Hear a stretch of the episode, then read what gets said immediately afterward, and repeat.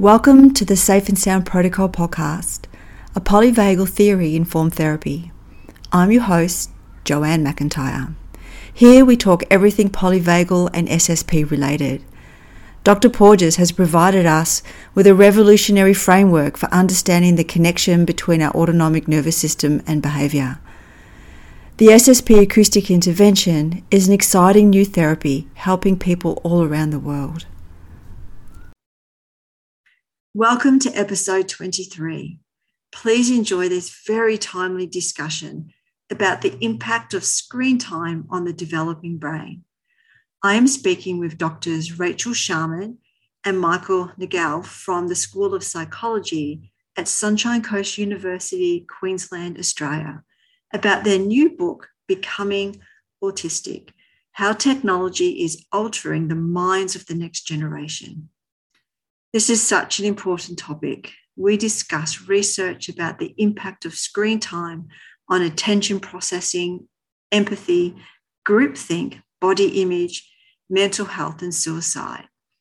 We also cover the impact of screen time on developing theory of mind, dopamine, and addiction behavior, and a new concept, virtual autism. My goal for today's conversation is to help increase awareness about the impact of screen time and support parents, individuals, and communities in starting a conversation about establishing screen time guidelines. So, welcome. I have um, Dr. Rachel Sharman and Dr. Michael Nagel um, with me today on the podcast. So, let's unpack this topic. Um, but before we get started, let me have you just share a little bit of information about yourselves, kind of your background, the kind of research you do, and then we can go in and talk about your, your new book. So maybe, um, Michael, did you want to yeah share first? Sure, sure. Um, uh, where to start? Um, we were talking earlier. I'm from Canada originally. I've been in Australia since 1995. Um, my background is in educational psychology, so it's a nice marriage with Rachel's work in psychology. Um, the research I've been doing and been involved with has particularly been around um, the developing pediatric brain. So I've been really interested in, um, you know, what goes on between the ears of our children and, and adolescents, and which is a beguiling topic to begin with. Um, but probably in the last decade or so, um, I've been in some of the other books I've written. I've sort of prefaced this notion that um, the whole idea about the influence of technology on the developing brain is something we should be mindful of, uh, pun intended, because um, we don't really understand yet understand the true implications of um, what amounts to intensive and excessive screen time. Um, and of course, you know, any good researcher would say um, there's a difference between causation and correlation. You know, we're constantly reminded of that. And uh, for your listeners who um, may not be quite familiar with that terminology, said basically we can't take children and put them in an experimental setting and see if it hurts them. We, we can't get ethics approval for that anymore. Um, so i've been looking at studies over the last decade suggesting look there's some real issues and challenges around uh, all aspects of technology in terms of all aspects of development. And so that's kind of been my interest over the last decade that and in relation to stress and anxiety in, in young people um, and Rachel and I have been working together. I don't know how many years now at this oh, institution. Seven or eight, at least. At least, yeah, yeah. yeah. And so this was a perfect marriage because we've done uh, work together before in, different areas. So we work well together. And uh, I'll leave Rachel to introduce herself now that I just rabbited on. A lot of coffee in my system, so I, I and if I start talking fast, just tell me to slow down. Okay, thanks, Joanne. Uh, yeah, so my name is Rachel Sharman. Uh, I have, I'm a very unstandard academic actually. I, um, I came out of a Bachelor of Arts degree and went and worked in the real world for about 15 years before I came back to academia. So my background is in child protection, uh, adolescent forensics, disability, genetic research, a whole range of different things before I came back um, to academia very much like Mike, I have a, a huge interest in the um, developing brain. So my uh, my area is actually neuropsychology, uh, and the and the child brain in particular. Not not interested in adults. You're all very boring to me. So your brain's developed, it's done. I often use the analogy of setting concrete versus you know set concrete. So the developing brain's a marvelous, marvelous little organ. It's still working its way and wiring itself to the environment and figuring out what it wants to do. So we've got some potential to do some real good which is why you always hear people banging on about early intervention but there's also the potential to do some, you know, some quite tremendous damage to that developing brain. You know, once you hit about 25 and the concrete's set, you know, whatever, there's, there's some level of neuroplasticity, but it's really nowhere near as strong as that, as that marvelous little organ, um, you know, sort of trying to figure its way out in, into the world. So that's really been my research for the last um, several years. I've done a lot of work in, um, as I said, genetic research, but just as just influences on that developing brain. So diet, exercise, uh, and more, most recently, nature immersion and, um, and indeed uh, digital screen technologies. Mm-hmm. Excellent, excellent. So that's going to lead me into I'd love for you to, both of you, to share your thinking around how you actually come up with the title of the book. You know, Becoming Autistic How Technology is Altering the Minds of the Next Generation. Uh, the, the, initial working title was The Autistification of a Generation, but it was a little bit mm, too cumbersome, I suppose, in terms of what it actually meant and how people might conceptualize it. And so we toyed with what that actually meant at its core and, um, and basically came up with this idea, um, becoming autistic, uh, with a view that that would be uh, provocative but not not as a pejorative. So you know when people look at it and they read the back cover, we're not suggesting there's anything nefarious going on in terms of parents or anything like that. Just that um, we were interested in, in, some of the research available to us, suggesting that uh, digital technologies are having an impact on children. That's really how everything unfolded. So, and, and I think probably because Rachel had, and she correct me if I'm wrong, she had alerted me to some um, some research was done in Europe and some studies and in individuals who were coining the term virtual autism, mm-hmm. which I hadn't heard before, but I thought that speaks volumes to what we're actually uh, what we're actually write about in the book. Yeah, so I'm probably a little bit stronger than Mike on this. So, looking at the actual um, neuropsychological literature, I can assure you there are some neuroscientists out there that are quite concerned about this. So, we have recent research looking at what they're now calling autism like symptoms. So, they're sort of dancing around it a little bit. Uh, as Mike said, we've already had the term uh, virtual autism coined and picked up by psychiatrists as well as psychologists around the world. Uh, this is off the back of longitudinal research looking at children who have what they call intensive early screen exposure, particularly in the early years of life. And I mean babies, so not even, you know, little tiny babies. Um, and then sort of displaying what uh, researchers are calling autism like symptoms or virtual autism. And then they take these kiddies and they remove the screens, they train the parents in, in interactive play, really getting the parents to actually you know, physically interact with their children in real life, lots of, you know, eye gazing and looking at the kids and emotion mirroring and things like that.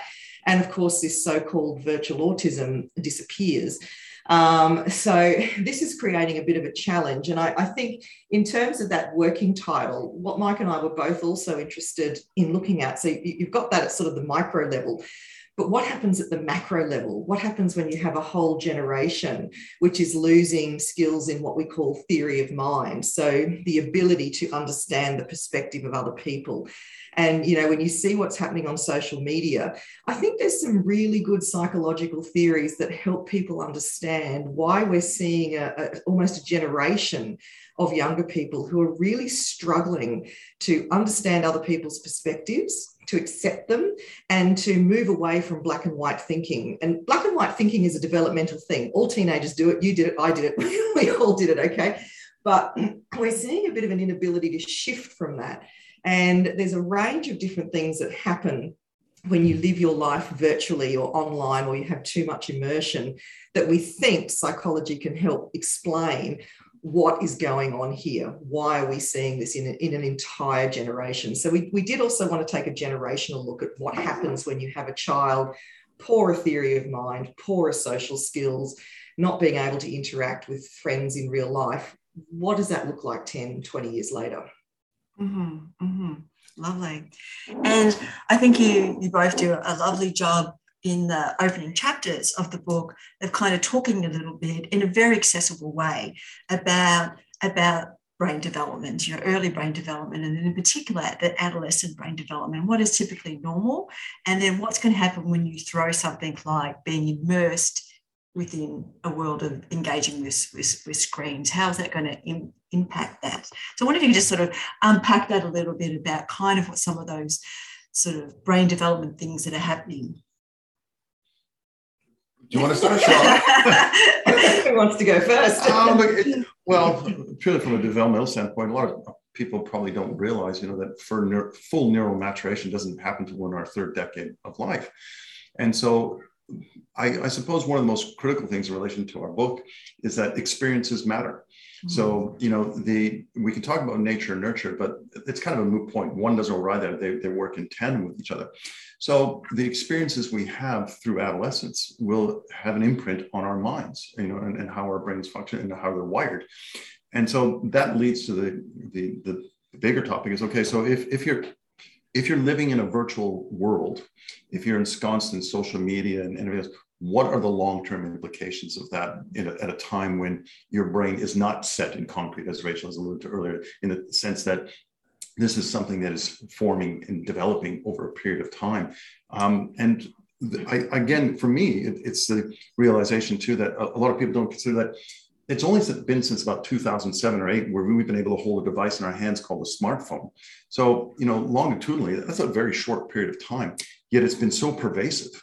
We have we are only beginning to see the impact of that. So I think the key point for listeners is the realization that, you know, when someone approaches you, they're 17 years old and, and they're physically better built than you are, my, my son included. When, I mean, when he was 16, he used to annoy me because, you know, he had a six pack and, and I was drinking a six pack. But, uh, but he was, he, for all intents and purposes, as a 16 year old kid, he was built like a young man. Mm-hmm. Um, but what's going on between his ears is vastly different. So I think that's for me, that's that's the uh, crux of the matter is that we know experiences matter. And so, what are the experiences that young people are spending a good proportion and increasingly amount of time on? Virtual worlds and screen devices. Yeah, and I think look, my my interest in this is particularly I mentioned before theory of mind, and uh, in fact, just the other day I stumbled across yet another article looking at. Um, screen time use and deficits in what we call theory of mind. And it, this is a bit of a difficult concept for some people to grasp because hopefully, if your brain has developed normally, you would have developed theory of mind around three or four years of age. So you don't remember what it was like to live without that. You know, you can't sort of really project back and go, oh, yes, I remember what it was like when I was two and I couldn't understand other people. Um, but in its simplest form, theory of mind is just that I understand you have a different mental state to me. So I might want a cup of coffee coffee, but I say, hey, Joanne, do you want a cup of tea, coffee, orange juice, water? You know, because I understand that you don't necessarily share my thoughts, share my beliefs, share my understanding. So that's the really simple theory of mind stuff. And like I said, around the age of three or four, we see an explosion in this in most kiddies, and they can really start to actually appreciate that other people have a different perspective to theirs and that there's you know if, if they're looking at something they could be looking at a different side of something or looking at it in a different way. It's also a marvelous skill that actually gets better as we age. So it's one of the few um, it, it is one of the few skills brain functions that actually doesn't deteriorate with age. In mm. fact it gets better and better and better with experience. So there really is some truth to that um, wisdom development in older people because the more experience they've had, the more perspectives they're exposed to, the more they understand why people think differently about different things. They do develop a sense of, I suppose, a bigger picture sense of wisdom as they get older, and they're much uh, they're much better at actually sort of working with people, you know, because you, you want to bring people with you if you've got if you've got an idea or an issue you want to help them with. Um, so theory of mind gets very sophisticated as we get older and, and it gets better. So I suppose one of the things I'm particularly concerned about and what psychologists around the world are, are, sort of discovering is that the more you have this social media immersion, sort of the narrower, if you will, your theory of mind is becoming, and it seems to stay there. So we get very rigid thinking, we get very um, I suppose, obsessed with our own opinion.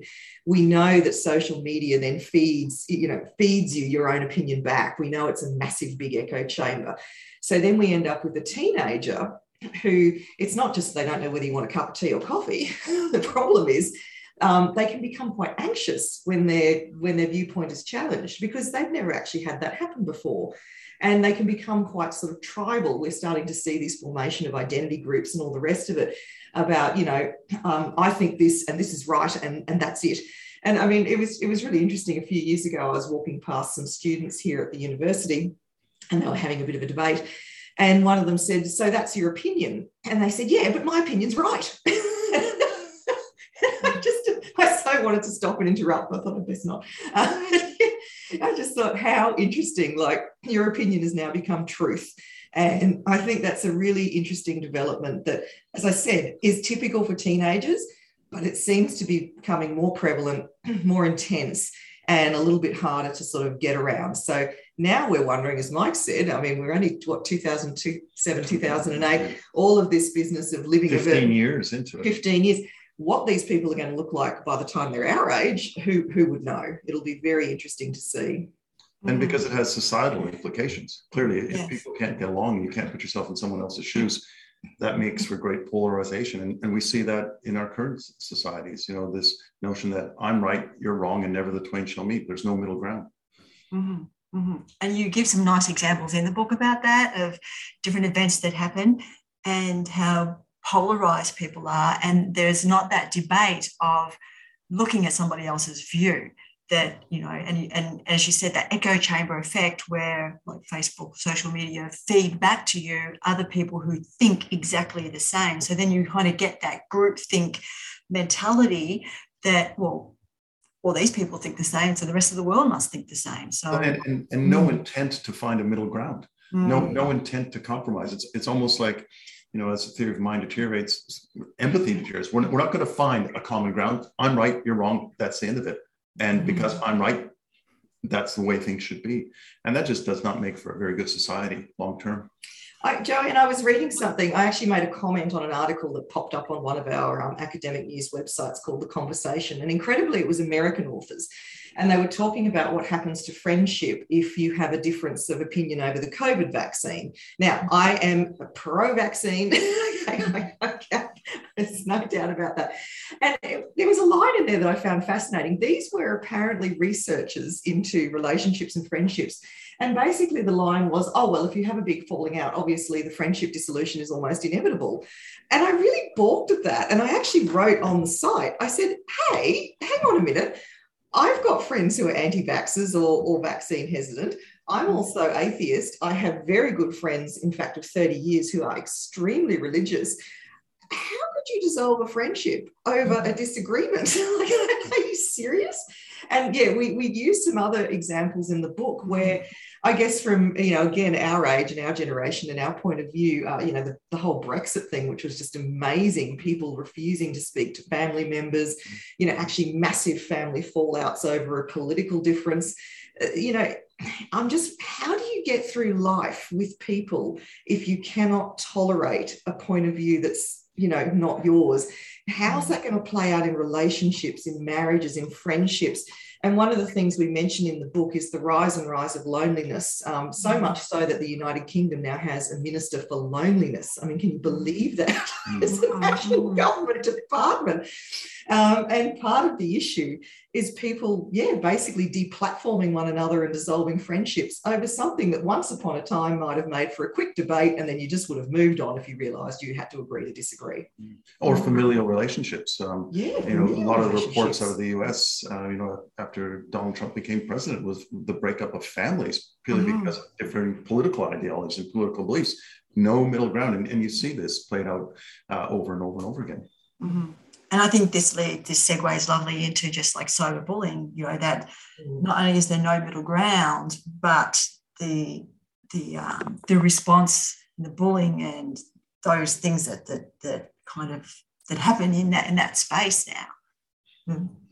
Yeah, look, somewhat against my better judgment, and certainly against what media and marketing wanted me to do. I actually, um, I actually deleted my Twitter account a few weeks ago. Not because anything happened, nothing happened at all, but I just feel Twitter has now just become a mob witch hunting exercise. It's it's unbelievable. It's it really um, doesn't constructively help society at all at any level. In fact, it's quite destructive. So, yes, someone comes out with a different point of view, heaven help you, and a whole bunch of people on Twitter is probably the worst. Um, but yeah, there are many other avenues for cyberbullying, uh, and they just get sort of piled on and deplatformed and removed or abused. And uh, we use some examples in our book, particularly of um, you know not more journalists in Australia. You know, mm. where, where a journalist dares, heaven forbid, dares to do their job. Uh, and question a politician about something or what have you, and it then just trolled viciously from here to Timbuktu. And you know, we've actually had journalists leave their job, um, actual media broadcasters, just going, "I just don't have the mental energy for this anymore. It's just so destructive and so nasty." So I, yeah, again, this is all this does is drive down free speech. It just increases that tribalism and identity politics, and it doesn't help anyone develop their theory of mind, different ways of looking at things, or heaven forbid, a, a debate that faith, you know, sort of focuses on those shades of grey rather than the black and white mm. extremes. It's mm-hmm. almost like compromise has become a bad word. Mm-hmm. Mm-hmm. Exactly. Um, so then you also talk about bullying, like in like adolescence, you know, mm. and the impact of, of that and um, and the impact of that on on on mental health and anxiety, and then on, on suicide as well. Mm-hmm. That mm. you you talk about some of the research regarding um, that. Um, so do you want to comment on that at all? That just to say that you know once upon a time and i think i mentioned this in the book a 10 year old you know presenting with suicidal ideation was unheard of and, and if they did it was usually some kind of very significant psychiatric problem you know uh, and a very rare one at that um, but yes, I, I, I, think I quoted a pediatrician that I was talking to who said that she's just not even surprised now that you've got nine, 10 year olds walking through the door constantly because they really don't have the social skills to be able to manage this. You know, they walk through the door, they've got that smartphone. Um, the bullying follows them from the school gate into their home late at night. It, it's just relentless. And quite frankly, if a 50 year old media broadcaster can't handle it, you can't possibly expect a nine year old to handle it. That's completely unreasonable. Um, so, yes, we look, the research tells us we know there's an uptick in, um, in suicides and suicidal ideation in, in increasingly younger and younger age groups. As Michael said before, we have to be careful with correlation equaling mm-hmm. cause. There's no doubt about that. Um, but I think one, one can be deeply suspicious, let's put it that way, um, that social media is playing a part here. Mm-hmm. mm-hmm. Well, even the fact that you know kids will use uh, social media for co-rumination, you know, that they get online and talk about the troubles or anxieties. But and in fact, I came across a um, a couple years back, my son's high school. I was doing a presentation, and um, a uh, emergency room physician told me that she was concerned about the fact that they were coming across um, adolescent girls arriving in the emergency ward simultaneously uh, who had cut themselves because they had actually been talking online about doing this so they could meet together and discuss their woes face to face. So social media and technology has created a 24-7 platform for any array of, of, situations that you know previous generations dealt with in isolation and, and it wasn't exacerbated by this by the echo chamber or the platform of likes and dislikes and everything else that come come uh, part and parcel with most measures of social media. It's, it's amazing to think how some people look at that thumbs up tick like and and just embody that like I'm it it, it validates my worth, uh, which is really pernicious. I, I think probably one of the worst things that's come out of social media is this whole notion of you can like or dislike somebody or you can friend or unfriend mm. someone. I mean, the fact is, I, I just laugh anytime someone says, I've got a thousand friends. Like, no, no, you've got probably 998 acquaintances that barely know you. You might have two friends. Um, so it's just the, the whole area around technology usage and the platforms that are on there is, as I said, or as Rachel said, uh, we sh- should be deeply suspicious of. Um, while there are some, there clearly some benefits, I think probably uh, in terms of children and adolescents, uh, we'd be mindful to look at um, the issues and challenges that, that seem to be oh, m- increasingly come out in the literature as, as, saying, look, there are some real issues here.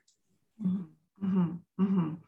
So I thought this might, I was just thinking, you know, um, another example that you give in, in the book, um, and about your own child, Rachel, but then I think that might lead into like internet addiction that mm-hmm. now that's been accepted into the DSM manual. But you give a nice example of even your, I think your, was it your daughter who during COVID that you were letting have a bit more screen time and then it was getting to the point where she was almost like obsessive.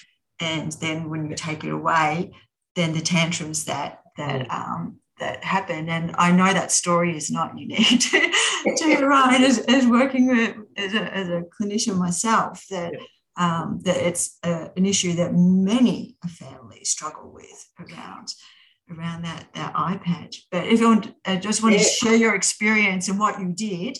Yeah, um, absolutely. Because I think I think what happened is is very typical and and and very also neurodevelopmentally typical. So it's actually my son, but that's. that's oh, sorry.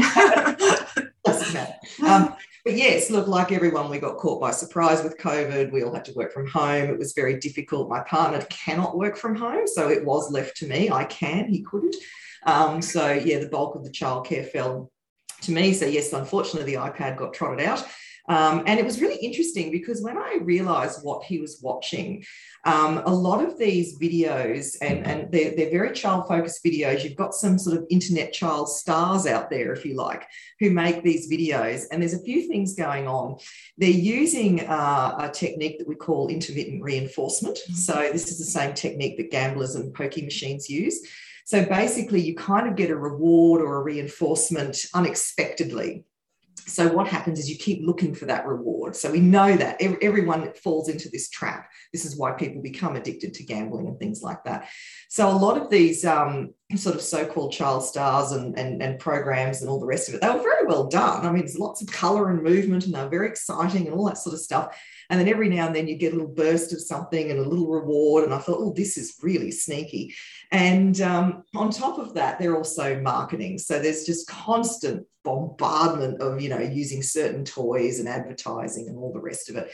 Um, so a lot of this stuff is very low quality in terms of how it's actually going to help your child. But yes, absolutely, he became, I think, almost semi-addicted, and it became highly problematic as, as the lockdown started to release and we started to be able to, you know, you know, be a bit more normal in our functioning.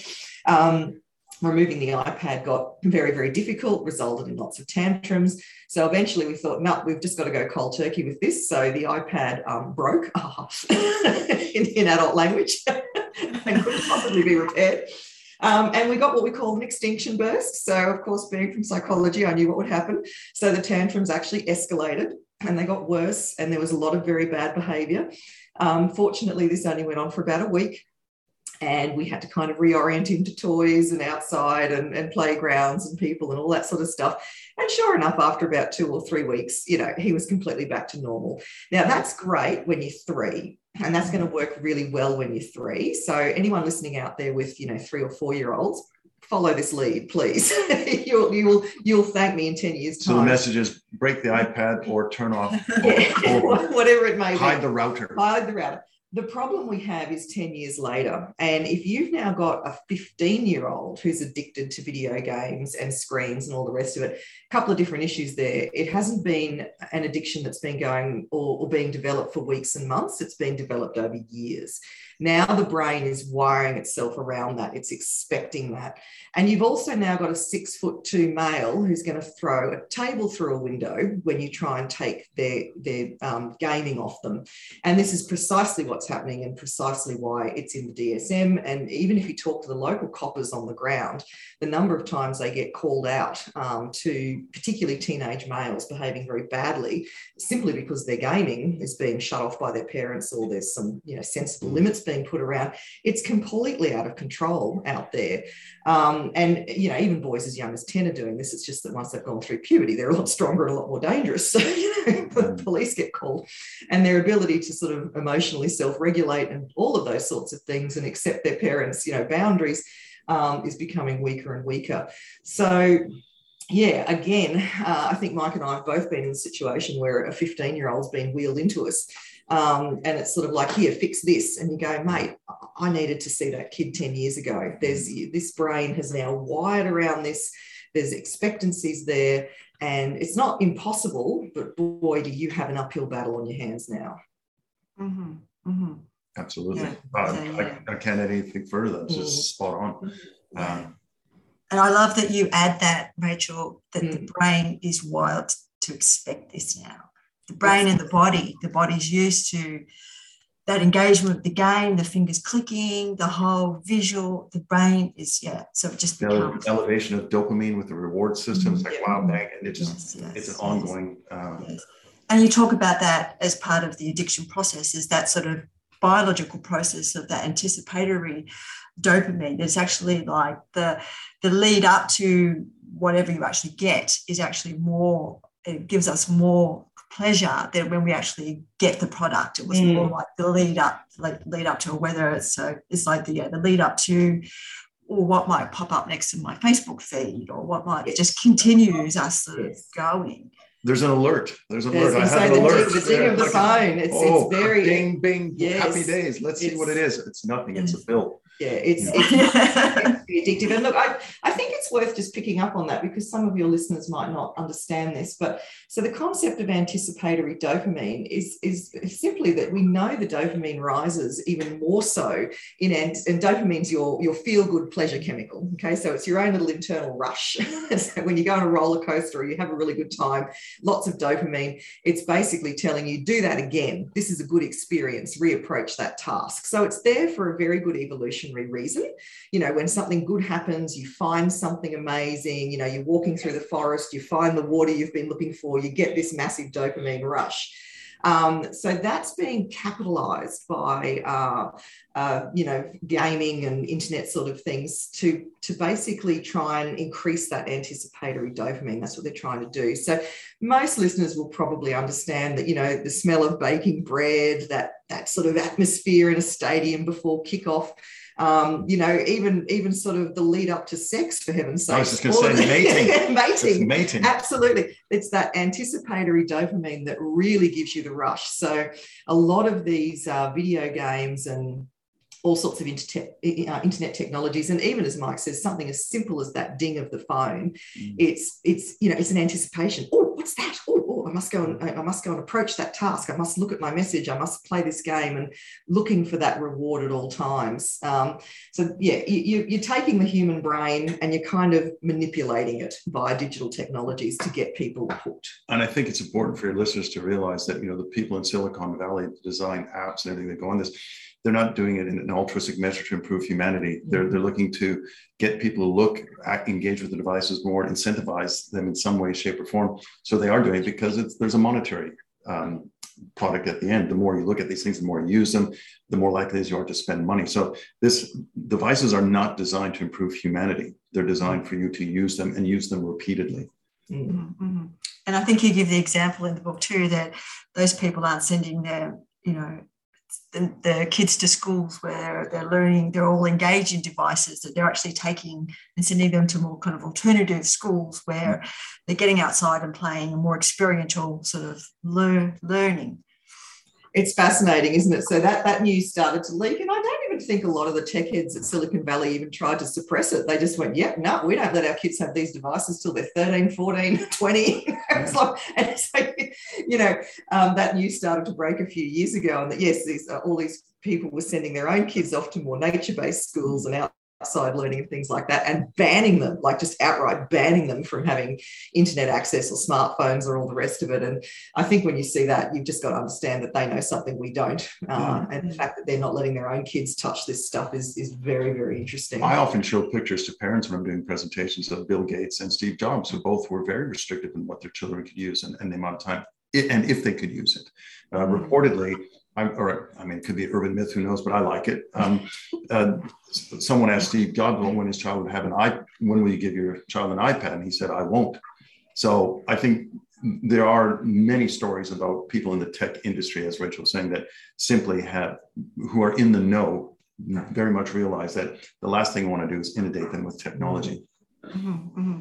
And I think it's part of our job to, to help empower parents that it's okay to say no, that mm-hmm well, that's that, that's really interesting because more often than not, I when I speak at schools, I have parents saying, "Well, what do I do?" And it's like, and I, again, I'm not critiquing parent. I mean, I wish I was a perfect parent, but more often than not, my kids were teenagers. I had to run and look at something I wrote to understand what the hell they're doing. But the, the simple fact of the matter is that um, technology is not a right. You know, it, it's no more a right than when I was 15 or 16 having a car to drive. It, it's a privilege. And and again, not to critique parents, but you you are within your right as a parent to say no. But I think the sooner you do that, the better. And if if you're going to engage in that sort of um, approach with teens, you're going to have to build up incrementally or slowly, and and and start giving some evidence. You know, just because, uh, and more importantly, model the behavior you expect. I think that's one of the most important things because I can't tell you how many times I've seen parents on their devices in the midst of their children and wondering why they can't get their children off the devices. So if you want them to switch off, you have to switch off as well. Mm-hmm, mm-hmm. And I think parents support each other, you know. Absolutely. About, about you know, that. Don't beat yourself up. Exactly, exactly about putting those sort of restrictions on and stuff. And I hope that came across in the book because we yes. didn't want parents to beat themselves up and think no. they're doing something wrong because at, the end of the day as we mentioned earlier you know the device has been in our hands for about 15 years mm-hmm. we're learning it's been a steep learning curve and and no, i don't think anyone really truly understood or realized how quickly the technology would advance i mean you can hand a, uh, an iphone to a one year old and they can manipulate it and mm-hmm. make it mm. work i mean mm-hmm. when i was you know in university uh, I won't give away my age, but that being said, if you wanted computer work, you had to know the language of the computer. Mm-hmm. You had to tell it what to do. Now it's so intuitive. A one-year-old can just start swiping, doing things, and bang. We had no idea what that was, how that was going to evolve or eventuate, and consequently, we're only beginning to learn what are the what are the implications of that technology, and that's kind of where you know come full circle that's what we are trying to get through in the book and so the parents don't beat themselves up and think oh my gosh i've created something well no no, but there are things you can do. Like, didn't you do some research a while ago actually asking sort of upper primary school kids? Oh, yes, yeah, yeah, yeah. this is fascinating. yeah, sorry. Um, uh, uh, prior to COVID, um, I was involved, and, and, Rachel and I have been involved with an organization that does presentations for um, teachers, psychologists, anyone involved with um, youth. And um, they were doing presentations for high school age kids. Um, and as well. And this was uh, held in Sydney. And prior to the actual um, presentation, which was all around technology and how young people engage with technology, we took an instrument that was designed uh, at a university here in Queensland, modified it to get students sort of understanding of technology, how they use it, what they thought the problems were, all that sort of thing. And we, we had a, a really good data pool, uh, something like 1,800, 1,900 respondents this was sent out to, to school students prior to the presentations. And the presentations themselves had students in person, but also was broadcast to anywhere from five to 10,000 students across Australia and New Zealand. But what was really interesting, there was a particular set of questions around uh, smartphone use. Mm. And we asked uh, the students to identify issues and challenges they thought occurred by smartphone. And they hit all, all of the things that psychologists were saying, they nailed on you know, fatigue, tired, um, difficulties, concentration, poor school grades, uh, friend, uh, relationship deterioration. They hit all of these markers themselves. What was really interesting was in follow-up discussions, we were asking sort of things, well, if you know this is a problem, why don't you just switch off? And well, no, we can't do that. We can't. However, the kicker was that while they weren't keen to turn off the devices and get away from it, even though they knew they were problematic, they were perfectly okay if their parents told them to. Mm-hmm. Because if you're 15 or 16, you're not going to go out on a limb and say, no, I'm not, I'm, I'm turning off my device because it's unhealthy for me. That's not what I, you know, mm-hmm. you know, but if you just say, yeah, I have to turn off my device, my parents said I have to. So they were, so they were very prepared to step away if they were led that way rather than take the initiative because in the eyes of their peers, you don't want to be seen to be, you're more, you're more ready, readily prepared to blame your parents than to say, oh, it's my own initiative because I know it's not healthy.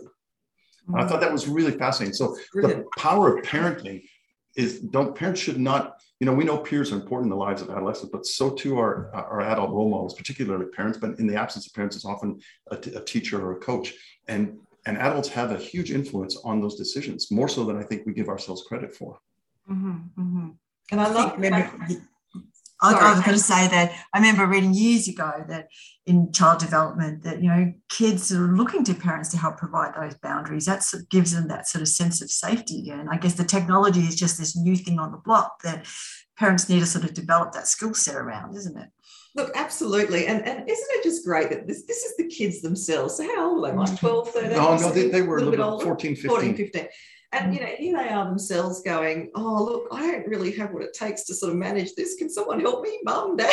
You know, like, so again, for people who are listening, I think here's your permission. Your own yes. children are secretly sort of harboring a wish that you would kind of, you know, and I'm, I'm sure many of your listeners could attest to the fact that as their children get older, the children will say, like my, mine are in their 20s, look, when this was happening, why didn't you tell me to stop? You know, it's your mm. fault that I have this situation now because you didn't do the proper parenting when you were, when I was 16. It's like, whoa, you know, unexpectedly, oh, I, you know, I didn't know that you felt that way at 16 because you wouldn't listen to me. But so I think that the, the message is that there is a degree of power in, in positive parenting. Mm-hmm. Thank you for sharing that, Michael. I think that'll really resonate with a lot of you know, parents who are listening who are like, okay, you know, even though maybe underneath my adolescent is giving me all that sort of aggressive kind of, you know, interpersonal sort of communication, but underlying it all, they still really need me to set those boundaries and they're, they're going to tell you they're going to tell you they hate you um, which is part and parcel of being an adult they're going to hate you no matter what you do. So you may as well do something in, to the benefit of their mental health um, and let them hate you for that. And then long term they'll come to realize that you did it for their benefit. Yeah exactly exactly. And then I feel like there's so many things we can sort of talk about, but I just kind of want to circle a bit about to, you know, the experience dependent wiring of our brain. And we've definitely talked about theory of mind, but now just let's unpack a little bit about how we actually sort of develop those interpersonal um, relational skills and what might be happening when you've got a little one and then moving into adolescence who actually is finding it more rewarding to be with a screen than with other people. So, so look, some really basic stuff that I'm looking at at the moment, and, and, and I've actually done in my own research. We've got a paper um, under under review at the moment on this. Is even just looking at basic things like understanding emotions.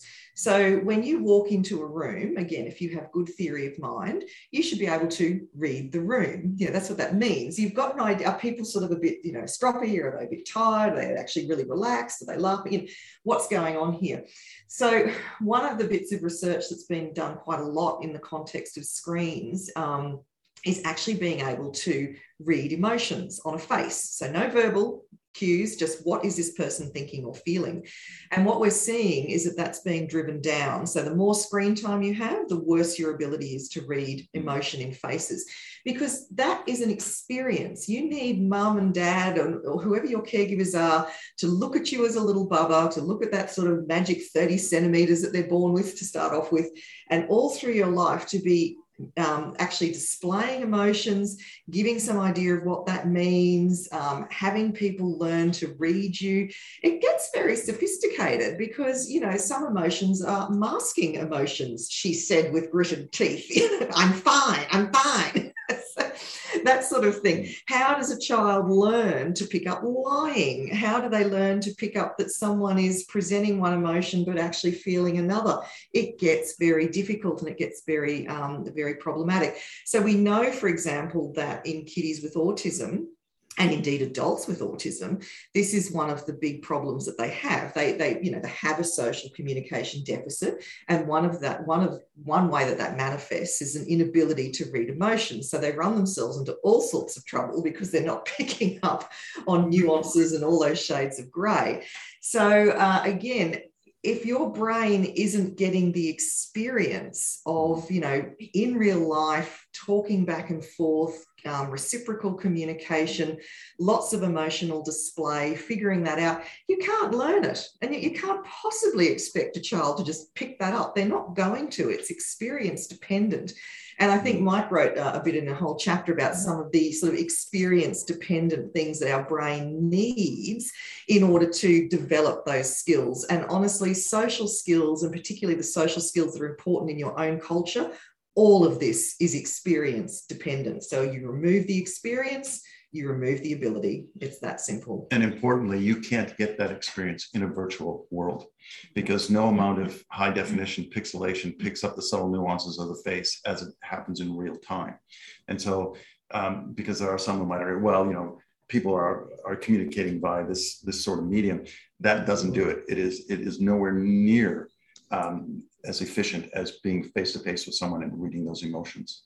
And we, we know this even from the lockdown. So our psychologists in training were forced, obviously, to use telehealth and Zoom. And I'm not saying there isn't a place for that. Obviously, where there's, you know, it's just mm-hmm. sometimes it's just necessary. It's the best you've got but they all spoke about that. So, you know, when you're a psychologist and you're in a room with someone, you really need to be very in tune with what they're saying, but what's the meaning behind that? What's the emotion that's going on? And you've, you've really got to do this kind of almost magic dance of putting all of that together to come up with, you know, what, what's going on with this person? What are the sort of questions I need to ask? What's hitting a mark or, or perhaps poking a bear, something I need to follow up, something I need to back away from? And our psychologists all said just how awful and exhausting this was over Zoom because you don't have the full body language, you don't have the full person, you don't have the 3D view, you've only got the 2D view. It removes so much. So it's that in real life interaction that's absolutely crucial across brain development so kids can learn basically how to communicate with other with other people you know a really good thing for your listeners if they want to really see how important that that whole face mechanism is uh, there's a they can go to youtube. Here we are talking about technology don't use that. Go, to, go, to, youtube and just put in the still face experiment. Mm. um, and you might be aware but for your listeners it's a really great um, experiment where ostensibly you have an infant who's engaging with the parent presumably mother because it's female and they're going back and forth in the repartee that occurs, pardon me, losing my voice, in the repartee that occurs naturally. And then the mother's instructed to turn away, come back, and have a completely still face and show no emotion, no expression. Do not engage with that infant. And it doesn't take long, very, it doesn't take, it only takes a matter of seconds before you start seeing distress. And so the brain is designed to read facial cues, to read emotion. And when it doesn't have that feedback mechanism, if you're an infant, it can be very stressful. And as you grow uh, from infancy through toddlerhood to childhood, the less and less you have of that, the more problematic it will become for you long term. Mm-hmm. And I think just to add to that study, Michael, then it sort of goes on to show how the child will have that distressed moment, but then essentially just starts to disengage and not and just yeah, not even want to can try to work to get their mum's attention. And, and I think the added piece of technology of that is when we do hold their phone, a parent's face is often blank as they're flicking through. So a child's looking to look at their parent, and their parents just I, I, saw something the other day that, again, not to critique parents because I, I, don't. No, no. I mean, I've, I've been guilty of it as well. It's it's it's the technology. I was I was out for my morning walk, and as um, I'm known to, I'm walking fairly briskly. And again, for your listeners, don't take this wrong because it sounds creepy, but I love watching children. So I'm, I'm, walking, I'm, walking, along, and I see um, a parent pushing a pram, and as I'm approaching, I can see the infant looking up like looking up in this sort of look at me face that I recognize. But what mom has, she has a device on her pram that holds her phone in place. So she doesn't have to hold, so as she's pushing her pram, she's engaging with the phone and completely mm-hmm. missing out on the opportunities for that child. And that child is, you can see in that child's face, there's almost this sort of sense of, look at me. Mm-hmm. And it's, it's those types of things, it's those little things that we don't think about or take for granted that there's a continual feedback mechanism with infants and children looking at adults and parents. And I, have seen this you know, during the course of the pandemic when children often didn't have to wear masks, but adults did. And if you remove the mask and a child saw your face, like, oh my gosh, a face. I haven't seen one of those in such a long time. So you can't underestimate how important the experience of being with real people in real time is in terms of all aspects of, of neurodevelopment and by association, social emotional development. And look, mm-hmm. if, if we cycle back to the title of the book, um, one of the, so I'm running around giving um, presentations to doctors at the moment, so several hundred doctors at various conferences. And it's just, you know, every time you do this, like we, we work in sort of ivory tower research, and research is always several years behind the coal face. So every time you do this, you get doctors running up to you going, oh, you think that's bad, you should see what I'm seeing. it's so much worse. I got a, a, rant from a child psychologist the other day who said, Oh my God, I read your book and I was nodding the whole way through. It's actually way worse than what you're making out. It's so much worse. Then he went off on. Anyway, but suffice to say, um, one of the doctors, one of the pediatricians, in fact, was saying that she's now taken to spying on her patients because she said, I'm getting these referrals, question mark, autistic. Okay, so the little baby comes in, they're 18 months old whatever. And she said, they're babies. She said, they're so young, question mark, autistic from the GP. And so she said, all I do, the first thing I do is I have them come into the waiting room and then I watch them. And she said, honestly, the number of times that they plonk the baby down in the carrier or whatever, and the parents then sit on the phone, ignore the baby, scroll, scroll, scroll. And so she said, the first thing I do now, before I even start investigating whether or not this could be autism, uh, is I start talking to the parents about the importance of reciprocal communication, play, put down mm. that damn phone. I want you to start actually paying attention to your baby. Let's get some back and forth stuff here. Let's do this for a few months, come back and we'll review. You know, so I mean, it's really interesting that already at the coalface, you've got doctors and pediatricians picking up on this and mm. going, look, before we start investigating autism, let's let's just knock out the obvious that um, perhaps the, the baby's experience is not conducive to them developing theory of mind, emotion recognition, social communication skills that looks like autism, but actually, if we give them that experience, they'll start to develop in a more normal fashion. So, uh, you know, fascinating that that's already happening at the coalface. This has helped framing our thoughts around the second edition. Yes, yeah. Well, so interesting you say that because um, so I had a big pediatric practice when I lived in the States, seeing mainly like children on the spectrum, learning disabilities, attention deficit. And so then we moved back to Australia. I started doing some, some private clinical work here. And I was quite surprised at the number of children who actually were diagnosed with autism, yet they didn't you know, they had nice affects and good reciprocal communication. Um, so then when I was sort of exploring a little bit more, parents that were they're very re- obsessive around their technology. They're very restricted and you know with those behaviors and it's all around their sort of technology. And, and i found the same when i actually started doing my own study um, that all these children that were coming in as you know as part of um, you know part of my study who had diagnoses of autism. And i was like where where is it? But the parents were sharing well, they're very restricted in their behaviors. They just want their technology all the time and they have these huge meltdowns if I take it away. So they'd come into, you know, university in the waiting room and yet the first thing would be handed would be their, their technology. It was their their safety. It became their what they were kind of co-regulated with was was with the device that they were losing those abilities to actually co-regulate and lo- losing those interpersonal communi- communication skills. So um, yeah, yeah, so, look, so it, it's very interesting. It was the Romanian psychologist Marius Zamfir who first coined the term virtual autism. Mm. And what he did was very simple. You know, he's a clinical psychologist. He's not really a researcher by trade, but he's almost been forced because he's so concerned about this. So he started publishing some of his longitudinal data. Um, but yeah, very similar. He was having all of these referrals for kids with so called autism. Um, so he kicked them off the screens, kicked them outside, you know, told the yeah, started to do some really intensive parental training, you know, take them off everything. Let, us deal with the extinction burst, let's deal with the meltdown, but we're taking them off everything. Three months, um, they come back and they're no longer autistic or they no longer meet the criteria for autism. So it was very simple. I mean, in many ways, his research and and he, you know, this is this is where we that this is where that term virtual autism has come from. Mm-hmm. Um, and so now you've got an almost how do we separate the sheep from the goats? Mm-hmm. I guess the issue from a brain development point of view that we don't know the answer to, and both Mike and I, I think, are intrigued by this is okay, if you let that drift for 10 years, so your patients, for example, um, Marius's patients, every, you know, the pediatricians, what, you know, in 10 years' time, do we actually have an autistic mm. kid or a brain, or has mm. the brain actually changed in that direction? And now it's going to be very difficult to unchange it. We just don't know the answer to that. We have no idea. Um, so, I, you know, that that's, I guess, the the next bit that becomes interesting as, as time rolls on. To to what extent is this remediated, or can be remediated, mm. or can be helped?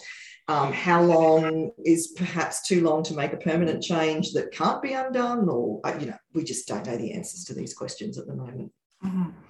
Yeah, I certainly got the sense from reading the book that, and love to hear your, your both your thoughts on, is that there's almost you know, that, that all allied health and education almost need to be part of their intake and assessment process. So not just even at the pediatrician or you know the GP offices, that we all need to start having these part of our intake is have those questions around screen use and the kind of screen use that's being that's being used and have that as part of our, our whole sort of therapy approach that we need to address this as part because it is such it's the literature seems to be really linking it to having such you know an issue on on mental health and in other parts of you know sort of development to, to coin that phrase, you know, it takes a village. And I think at the end of the day, given the fact that technology is so pervasive and, you know, it's part and parcel with education these days. So it has to be a, a community sort of focus. It's not just parenting. It's what, mm-hmm. what do we do within schools? What do we do mm-hmm. outside of schools?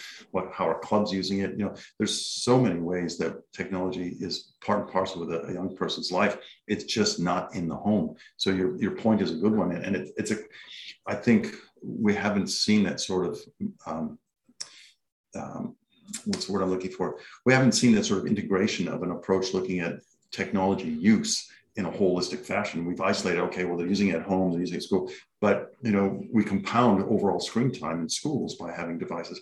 I, I can't tell how many times I've driven past a school and I, I, or preschool and I see a billboard that says, you know, all of our four-year-olds have iPads and so what? Why? Like what what's the point? And i think that's part of part of what we're trying to get across in the book too is that this is something that is goes far broader than beyond parenting. You know parenting is first port of call but you know teachers act in, in loco parentis you know in the place of parents in, in school. So the point is as you said it, it's so important that we have to look at it in a holistic fashion and, and say from every angle what can we do to mm-hmm. support uh, young, the healthy development of young children, which again, if we uh, kind of coming full circle in some respects too, the uh, one of the things that Rachel and I discussed when we were putting the book together is we don't think we can say to people at times, you know, it's very difficult. We're not Luddites, we're not anti-technology, mm-hmm. but what we have to do is shift the balance. We we have decades of research, not Rachel and I, but well, we do. I'm a bit older, but decades of research in child between us uh, in the area of child development and and uh, even you know neurodevelopment. We know a lot more now from the last 25 plus years. So we have a lot of research that that tells us what children and adolescents need for all measures of healthy development. So we have to shift the balance. So the balance isn't, you know, so much with technology and all the other stuff. that technology should be on the periphery, not central to the lives of young people. And it, that's going to take a community of, of, practitioners, whether they be psychologists, pediatricians, educators, heaven forbid, politicians, you know, get in there and say, look, we need to look at this. Because I, I'd argue that technology is probably one of the most pervasive mental health issues mm. of our time. Mm. Mike, I loved your. I, you hadn't. I haven't heard you use this before, but the, the analogy sort of with driving a car. I mean, you think about that. We don't let our kids drive a car till they're 16. They actually have to undergo a significant amount of training and examination. And you know, are you ready? Are you are you cognitively capable? Do you have the correct motor responses that you can, you know, manage all this? And it's fascinating, isn't it? When you, you need a license to drive a car, you need practice, you need training, you need assistance, and we don't let you do it before a certain age range because we know if we put a 10 year old on the road, you're going to have a massive problem.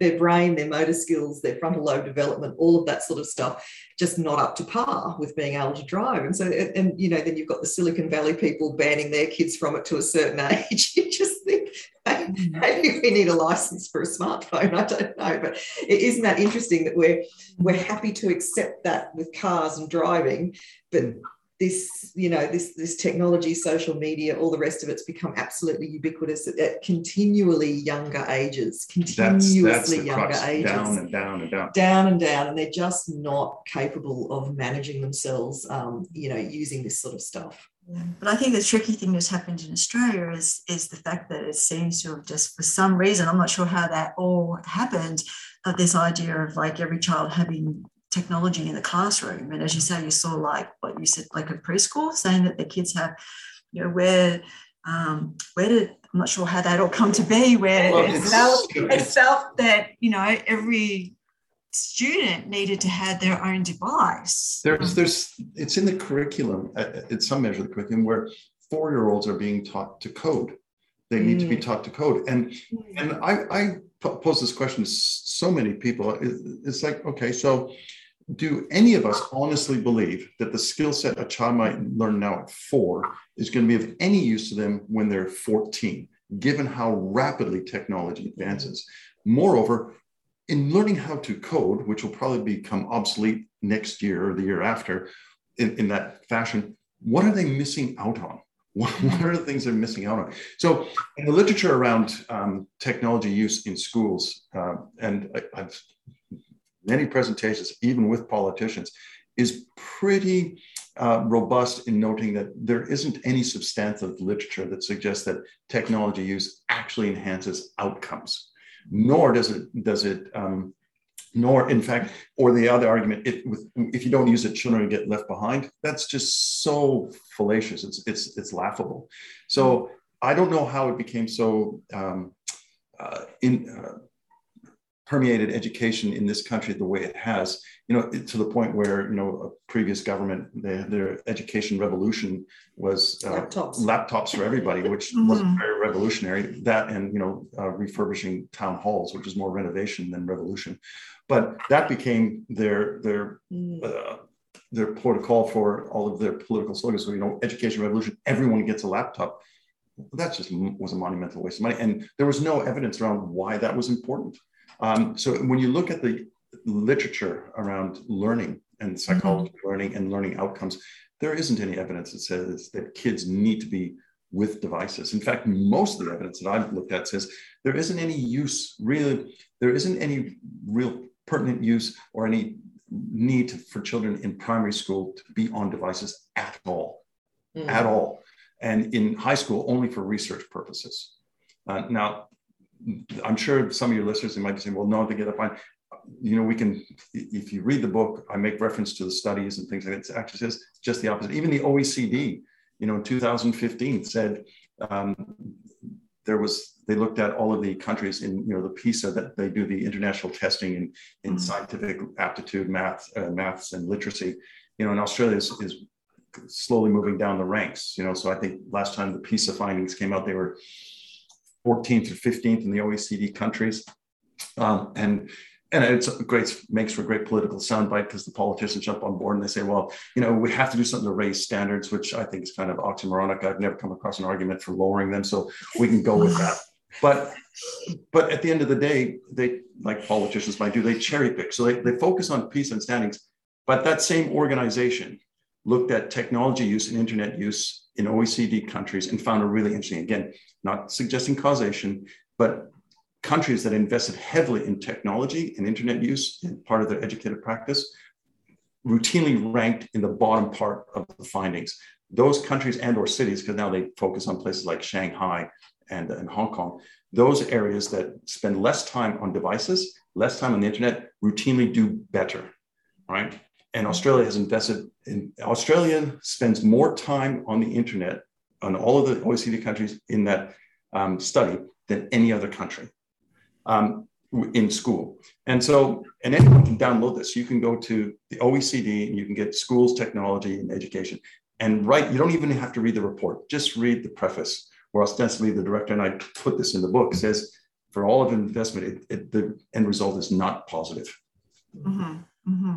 Yeah, I just know personally when we moved back from the states, you know, my kids started um, started high school, and um, and and my son comes home, and he's like, "Mum, you know, we've, we've all got computers," and he goes, kids are watching movies in class. and the teacher's just up the top and we're all, you know, he goes, he goes, I don't get it. They're all playing COD. yeah, you know, sitting around the various smart. They know, they know how. I mean, we struggle as adults to not be distracted and to pay attention and get our chart tasks done on, on, on our computers.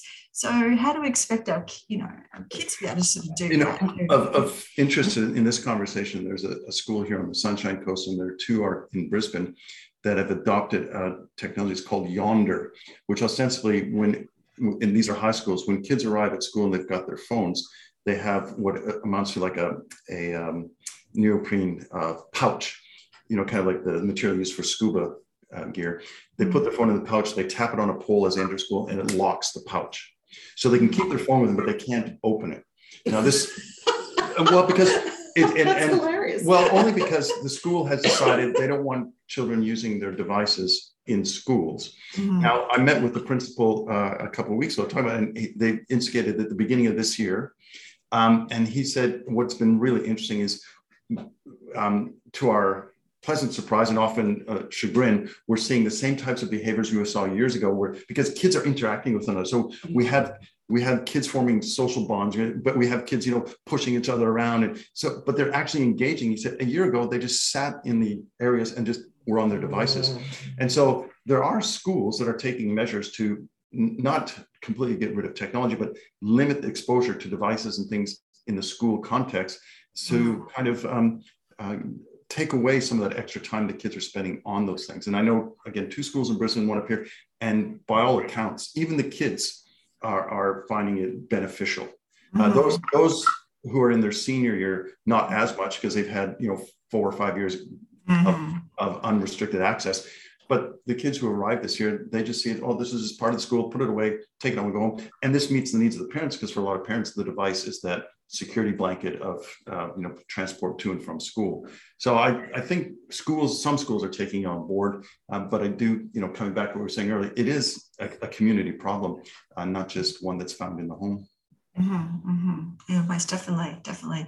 So I'm aware of the time, but I just I just wanted to touch on this this other last topic that you kind of put out there, and then we can maybe talk about some what are some things that people can actually do. So, you you talk about uh, the biophilia hypothesis in the book, and I thought that was kind of really interesting because I think you know people who listen are very familiar with the polyvagal theory. So I think um, I think you know if you could just explain a little bit of what that is. Absolutely. So, look, um, this this stems from Roger Ulrich's uh, work in 1984. So, he published a very interesting finding, quite a simple one. He looked at recovery time in hospitals um, amongst patients who had a view of nature versus those who just had a view of you know buildings and all the rest of it and found that people who simply had a tree or some greenery outside their window um, got better quicker, asked for less pain medication, a whole range of different things. So he sort of just put this out there and said, that's weird. what's, what's going on here? Anyway, that set off a raft of research and probably too much that we could possibly cover even in a full podcast of its own.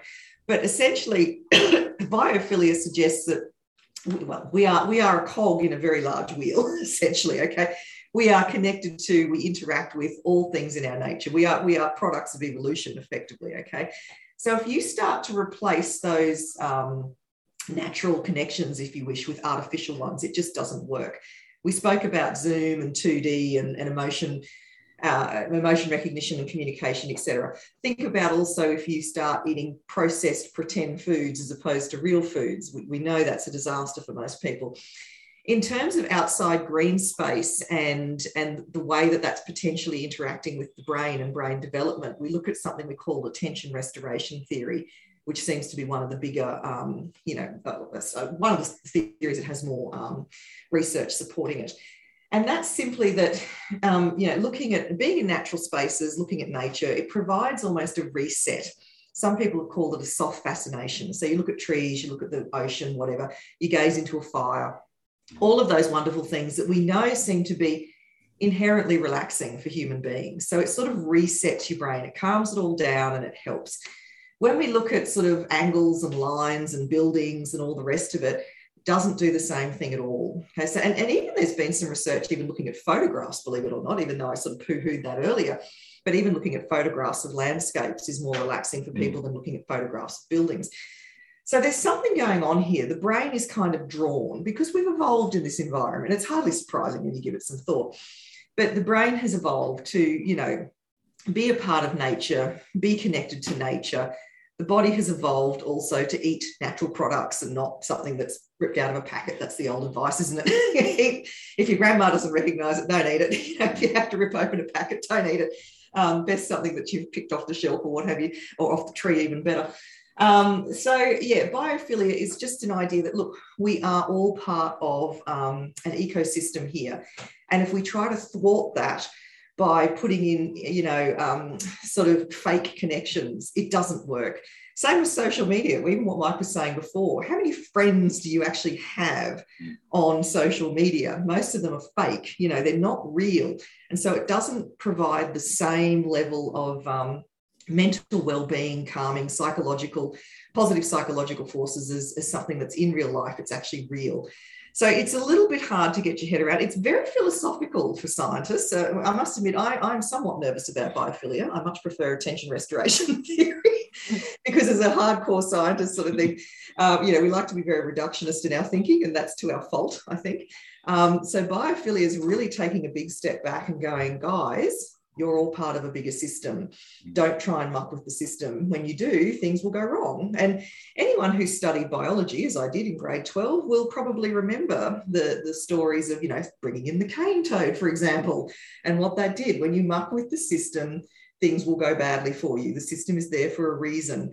Um, so it's a little bit, I don't know, Star Wars, may the force be with you. That's why I find it a, a little bit sort of nerve wracking, but it's been very difficult for scientists to operationalize. So scientists out there who are listening are probably thinking, "Oh, this is sounding a bit, you know, out there," and it is, and it is. It is a bit of a problem to try and study, if you like, biophilia. But we've certainly got some very good research that shows that people who uh, are, are raised and have lots of exposure to nature have high, better levels of well-being, mm. higher levels of psychological function or positive function. We've now got massive study, a lot in Canada actually. Mm. I noticed lower blood pressure, Low, oh, all sorts of things, and this has actually gotten so um, so well supported that we've now even got entire medical services um, prescribing nature. So when I go to the doctors, I actually show them some of the nature prescriptions that have been devised by um, a Scottish province called Shetland.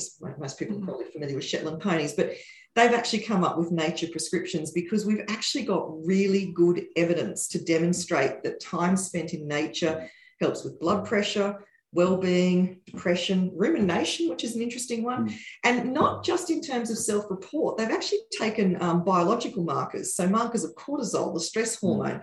They've shoved people in MRIs and you know machines that go bing and have a look at what sort of happens in their brain.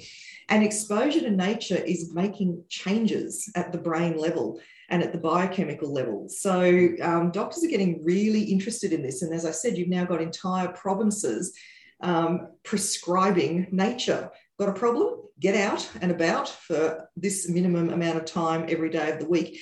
And I'll give I'll give your listeners the answer now. It appears to be 30 to 60 minutes a day. And after that, um, the benefits appear to peak and then plateau. So once you get to about 300 minutes a week, you don't seem to be able to get much more benefit out of that. But it seems to suggest we need a minimum of time out in nature to get the best possible psychological well-being and indeed even physical um, stress, blood pressure kind of markers as well, uh, in terms of yeah of, of, of getting a, a, the best possible benefit. Mm. Excellent. So I've just bought 57 acres out in um, Commandant. So happy days. And, and I, I know going back to Canada shortly, it's going to be a very pleasant time because most Canadians are sitting around campfires right now in the summer going, life is good. Yes, yes, yes. Perfect. Well, thank you for sharing that about nature, and you do talk about that in the book as well. Mm.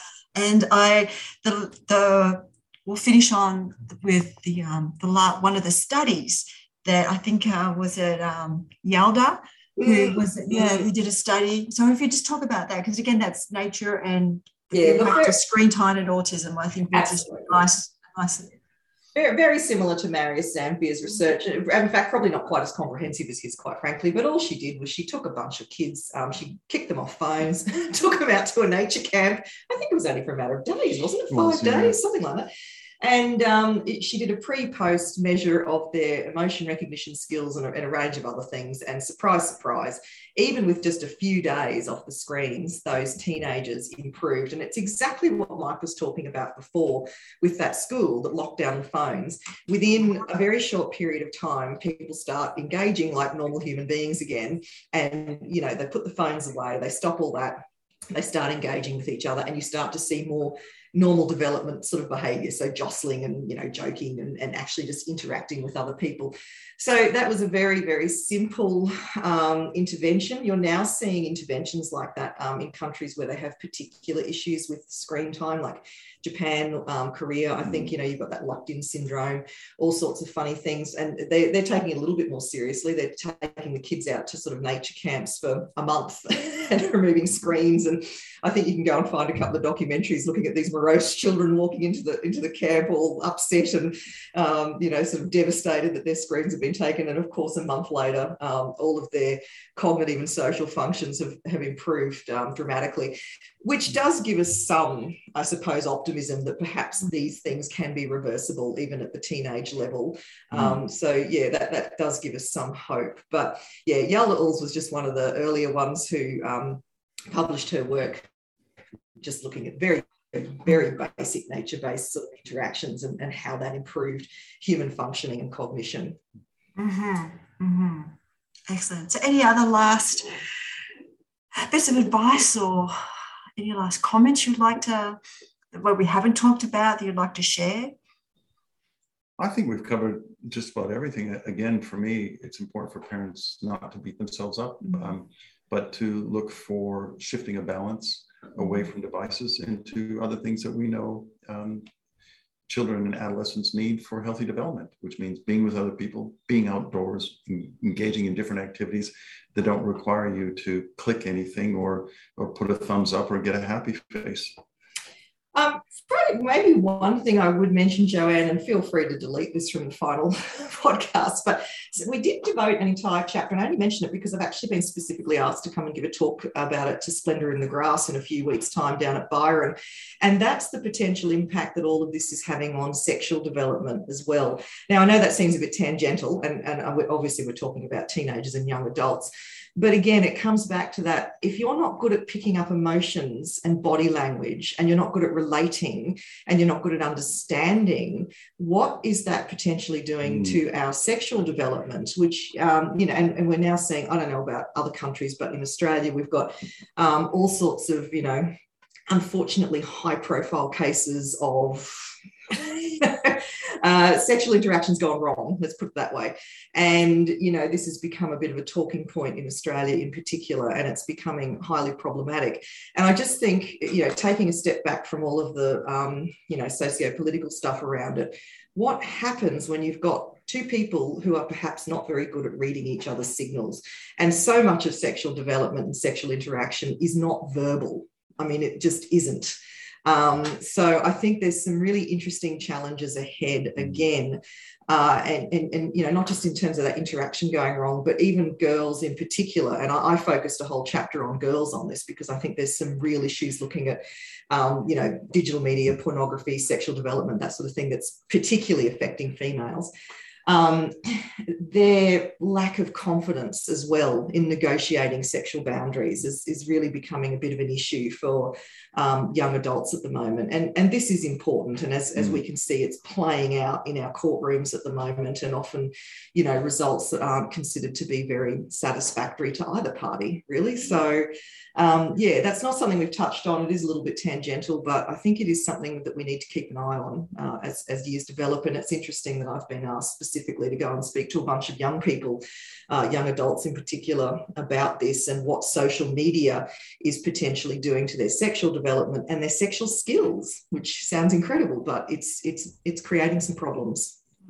No, Rachel, I'm so glad you brought you brought that up because you do have um, that chapter dedicated and it really is a very interesting read and i think you know particularly for young girls in terms of your body image and mm. all that around that but then as you say in terms of you know reading those nonverbals for for for relationships and how you actually sort of develop those relationships and and i even see i have two daughters um, 23 and 25 and having conversations with them. And i was a parent who said no they didn't get a phone until they were they were well and truly into high school and they grew up in the us and then moved here years ago. But um, that i even have conversations to them and i know those sort of subtleties of like how do they know if if if they're being flirted with and and that appropriate boundary of that. And and there's so much there's just yeah there's so much around all that that i that is really very different rules now um, compared to like we were sort of growing up. And I think added on those rules are the yeah those difficulties because some of those relationships there's those opportunities for those interpersonal sort of experiences are, are have been lessened. So no, I think um, I think for people listening that it is a really really good chapter to read. And um, and actually, my I have a 19 year old son, so it spurred us actually having a nice sort of conversation about some of those things that you bring up in in that chapter. So. Um, hats off to you for bringing because it is a, a bit of a tougher topic to kind of talk about.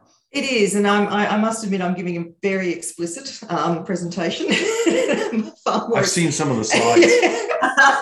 far more explicit. We're really getting down to tin tacks, um, and it, it is fascinating, particularly that influence of porn and expectations and what are reasonable expectations and then what's unreasonable uh, and all the rest of it. And, and I've already uh, yeah, sent the slides to Mike. He knows nothing. He's too old these days, but some of my I sent it to some of my younger students and they said, oh, well, you know, the other stuff that's going on at the moment. And I thought, well, no, I didn't know that. Thank you very much. So, you know, just some of those incredible expectations, particularly on young women to perform uh, all sorts of uh, rather fascinating sexual acts and, and their ability to say no and to say this is actually not okay and I'm not comfortable with this is is being you know thwarted and yeah it, you, you're quite right the rules now are vaguer and what's interesting is we've got appear to have less ability and social skills to be able to navigate that so you're going into uncharted waters as as not a very experienced captain and and that's i think that's a really interesting social shift that we've not seen before. Once upon a time, we had rules that were probably too strict. You know, thou shalt not have sex before marriage. We don't need the mm. pendulum to swing it back that far.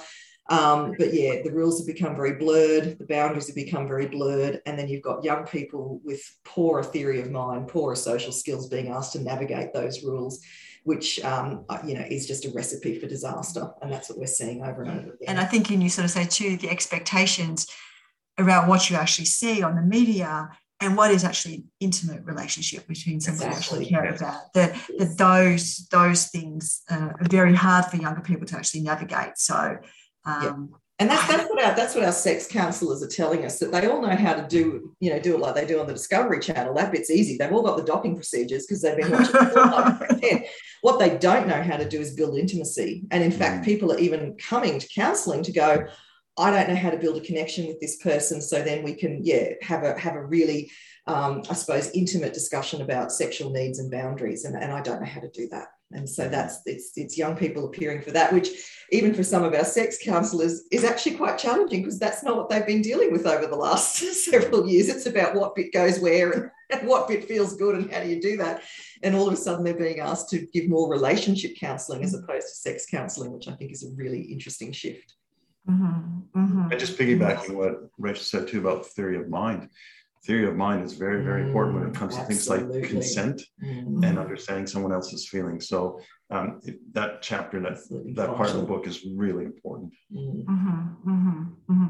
So to our listeners, we will put a, a link to um, into uh, Michael and Rachel's book, and um, and contact details. So if people want to contact you directly, that that will be in there um, as well. And the book is very, it's very readable. I think you've made it very, um, very accessible to to people to to to follow through and read the content. So that was one of the intentions. Yes, reader friendly. Yes, very, very. So thank you so much for your time for you both. Um, it's been a wonderful conversation. I've um, you know, really enjoyed and the opportunity to meet you both and uh, to share this, I think, very timely um, information. Thank you very much. Thank you so much for your time. Mm-hmm. I hope everyone really enjoyed this episode. I am sure you all agree that the evidence shows that there is a significant impact of screen time on mental health, brain maturation, and physical development.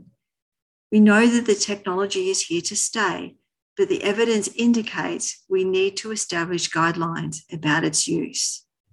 There are so many aspects from today's discussion we can unpack from a polyvagal perspective. Just one I will mention today, but we'll discuss further in another episode, is self regulation. We as humans develop neural systems for self regulation via co regulation with a safe other. It is the experience of being engaged and connected with another safe human that builds the neural connections necessary for self regulation. Engaging with devices blocks this process. I will include links to purchase Becoming Autistic in the show notes and on the Safe and Sound Protocol podcast Facebook page. You'll also find links to Rachel and Michael's research pages to learn more about their areas of research and other books they have published. I love to hear from you, so email me at joanne at integratedlistening.com.au or post a message on the Safe and Sound Protocol podcast Facebook page. If you like this episode, please share, share, share. Take care, Joanne. If you'd like to learn more about the Safe and Sound Protocol in Australia and New Zealand, please contact Integrated Listening Australia. The website is integratedlistening.com.au.